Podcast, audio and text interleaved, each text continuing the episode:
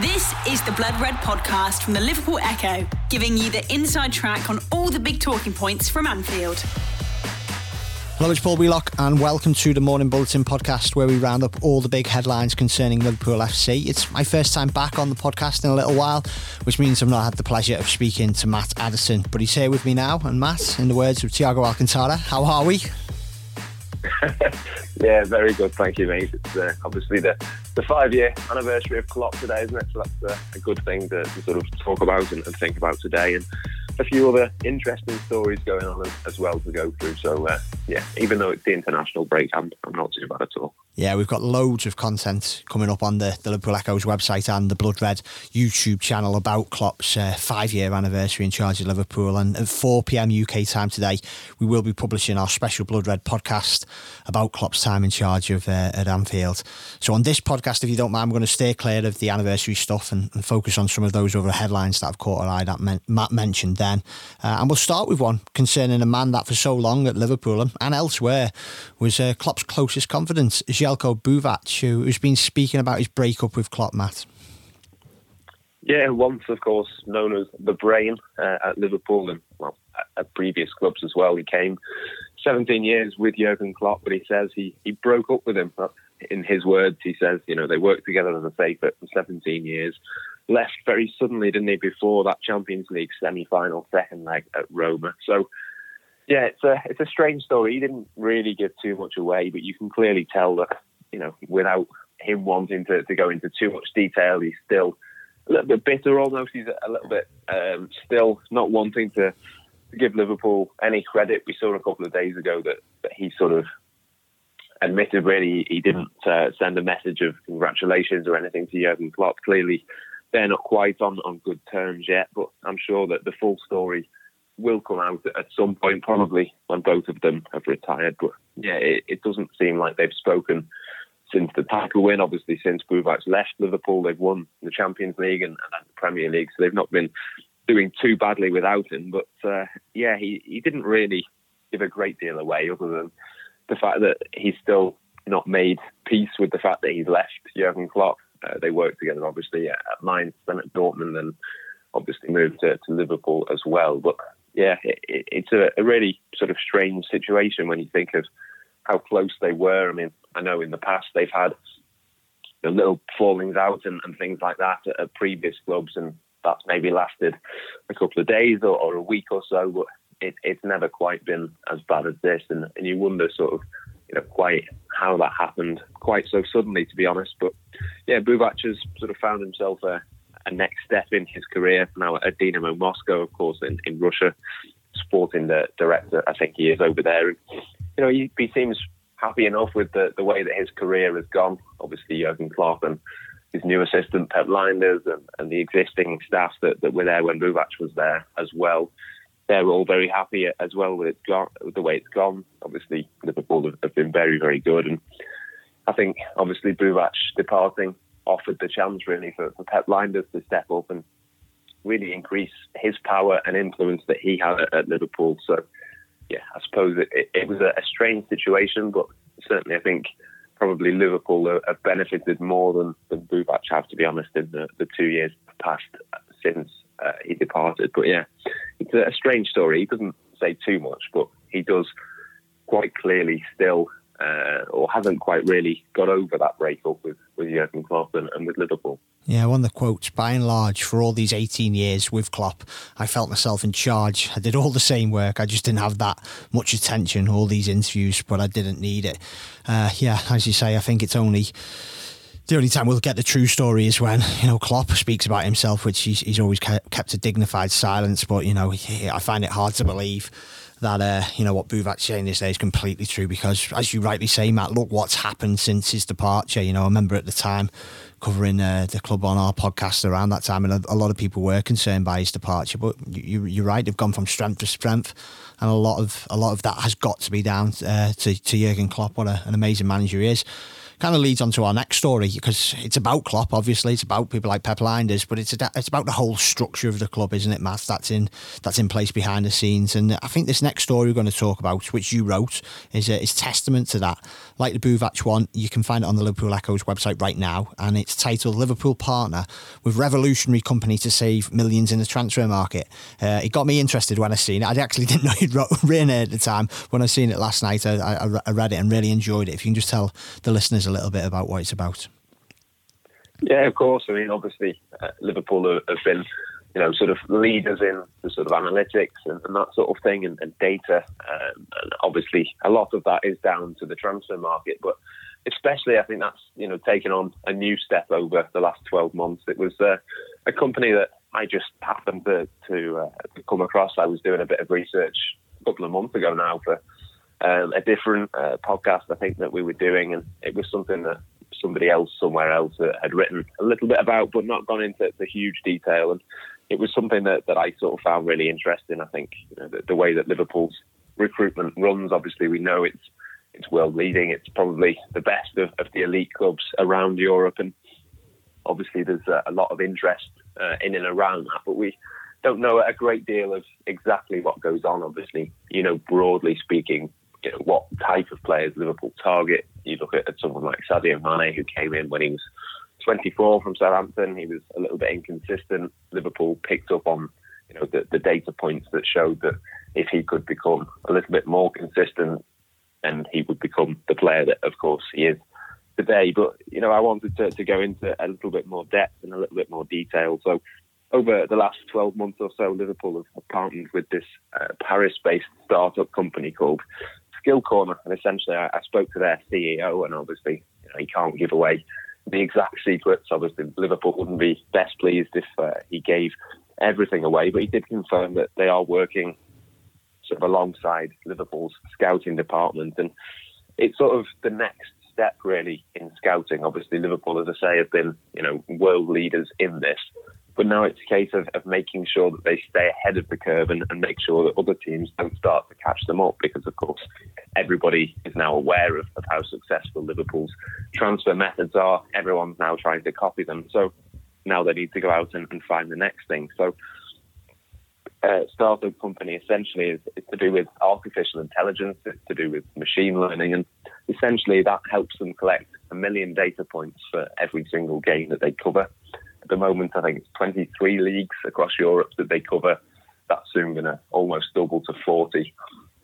So they're looking at, at, you know millions and millions, billions of, of numbers every single weekend as, as, so many matches take place. And essentially, Ian Graham, who's part of, of Liverpool's uh, scouting department, got them involved and, and sort of used them really to, to develop Liverpool scouting to the next level. So they've worked together uh, for about a year now, and it, it sort of helps Liverpool put together more advanced statistics and you know more advanced models to check which players are going to be best. So, uh, as one specific example, they can sort of work out how highly pressed a player was when he was in possession, and that can help you work out you know more than just passing percentage, for example.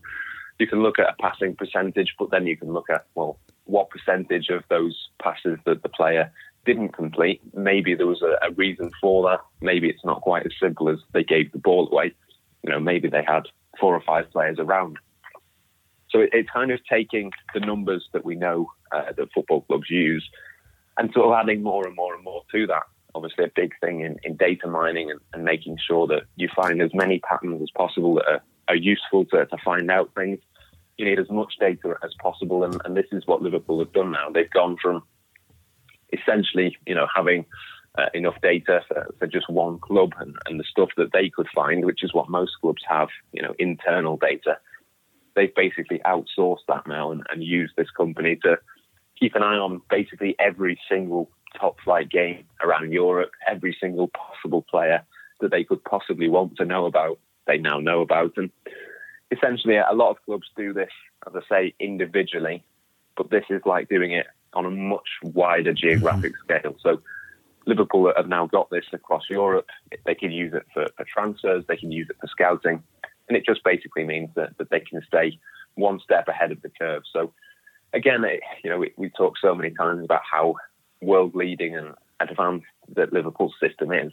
But I think this is just them being proactive again and, and doing the next step of that before everyone else manages to catch up. It is a really interesting story. You, I'm sure you've sold it to the listeners there who want to check it out. It's on the Liverpool Echo's website. And alternatively, if you look at the description on this podcast, wherever you get your podcast, you should be able to click through to it. The Blood Red Podcast from the Liverpool Echo. To our third story, uh, I think it's fair to say that Virgil van Dijk will go down as one of Liverpool's best ever buys. And the £75 million man has been speaking to Eddie Hearn on the boxing promoters No Passion, No Point podcast. And uh, the Echo, Matt, have picked out a couple of the interesting lines. Yeah, some, some interesting quotes from, from Van Dijk. Obviously, Liverpool are there to be shot out at the top of the Premier League table. And he essentially says that, that Liverpool's players feel that that is the case now that everyone wants to, to the hardest thing to do, isn't it? To retain that Premier League title, winning it is hard enough, but then you know staying top is, is even harder than that. And Van Dijk's basically come out and said that Liverpool have enjoyed being champions, but now they've got to, to go again and make sure that they keep up that concentration. And I suppose uh, we don't know exactly when this podcast was recorded, whether it was before Aston Villa or, or afterwards, but certainly you know, after that defeat, you, sort of look at these quotes and think, you know, Liverpool are, are going to have to, to reset and, and, go again. So I suppose it's kind of timely that they have come out uh, the week after that heavy defeat. But uh, I suppose in that defeat as well, there's been a lot of debate and discussion about whether not having supporters in the stadium has made a huge difference across the Premier League. We're seeing lots more goals, we're seeing lots more defensive errors uh, across the country, and Van Dijk kind of alludes to that. Really, he says it's it's really hard. He's found it individually really hard, but probably teams as, as, well have found it difficult without fans. Fans obviously play a, a massive part, as he says. You know, they lift you when you concede a goal. They dampen the opponent when you score a goal, and it's sort of the the same for all teams in a way. But I think, as he says, you know, just as much or, or possibly even more for, for Liverpool, given the way that they play and, and the intensity, certainly for, for, the bigger games that you get at Anfield. So, obviously, yesterday we, we spoke on on the podcast about the Premier League, the EFL, the women's game, and the FA coming together to try and get fans back in stadiums. And I think this is essentially Van Dijk saying yes, the, the quicker that fans get back, the better. And, and obviously, that goes without saying for in terms of getting us back to normality, the financial thing, everything about it. But I think for, for Liverpool and, and for the players, it's even more important than for, for most other teams in terms of a sporting sense as well. Agreed. Liverpool's men's team return to action a week on Saturday when they travel to the Premier League leaders and Merseyside rivals Everton. That's a, a game I'm sure we, we'd all love fans to be at. But Liverpool's women's team were in action last night and they recorded a very sweet victory, Matt. Yes, they did yesterday afternoon. They, they beat Manchester United 3 1 in the Conti Cup. So, yeah, it's a very, very good United team. They've obviously not been a team for, for that long. I think they only made their women's team two or three seasons ago, but there's been a lot of investment in that team. They're a much better team on paper than Liverpool, but it's been a really good start to the championship season. Obviously, Liverpool got uh, relegated last season on that points per game basis. They were bottom think they'd only scored one or two goals at the point where the, the season was stopped. And I think they felt a little bit unfortunate. They could have potentially got themselves out of it, but obviously on on the, the way that they played up until that point, that wasn't uh, mathematically the case. So they got relegated, but they've started the, the season well. Well, three wins from three, I think it is now, and you know this was a much bigger test for them though obviously the three wins from three in the league, but this was in the cup, as I say, and you know it, it's just one of those results really that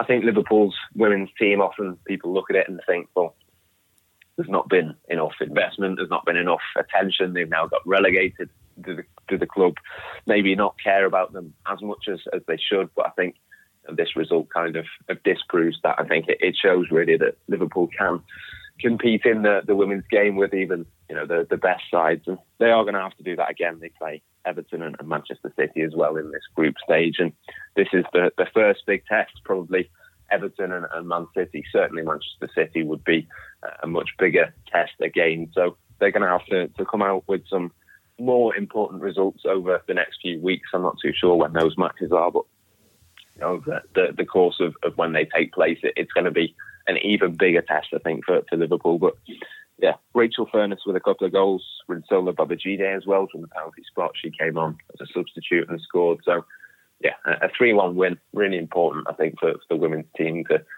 almost put themselves back on the map, really. Obviously, after that relegation, it was uh, all a, a, bit negative, but yeah, as I say, it's a, a, really good start to the season, and this is absolutely the, the standout result so far. Thank you very much, Matt. That's all your headlines for today. Do please keep an eye on the Liverpool Echo's website throughout the day for all the big breaking news. Uh, but before we go, just a quick congratulations to Curtis Jones and Rhys Williams, who both made their England under 21 debuts uh, yesterday afternoon. Jordan Henderson, Joe Gomez, and Trent Alexander Arnold, who turned 22 yesterday, could all play for England's senior side against Wales at Wembley tonight. But before then, if you do get a chance, please do check out our Blood Red podcast special on Jurgen Klopp's five year anniversary, which, as I say, will be out around 4 pm time, uh, 4 pm UK time today. But until then, bye for now. You've been listening to the Blood Red podcast from the Liverpool Echo.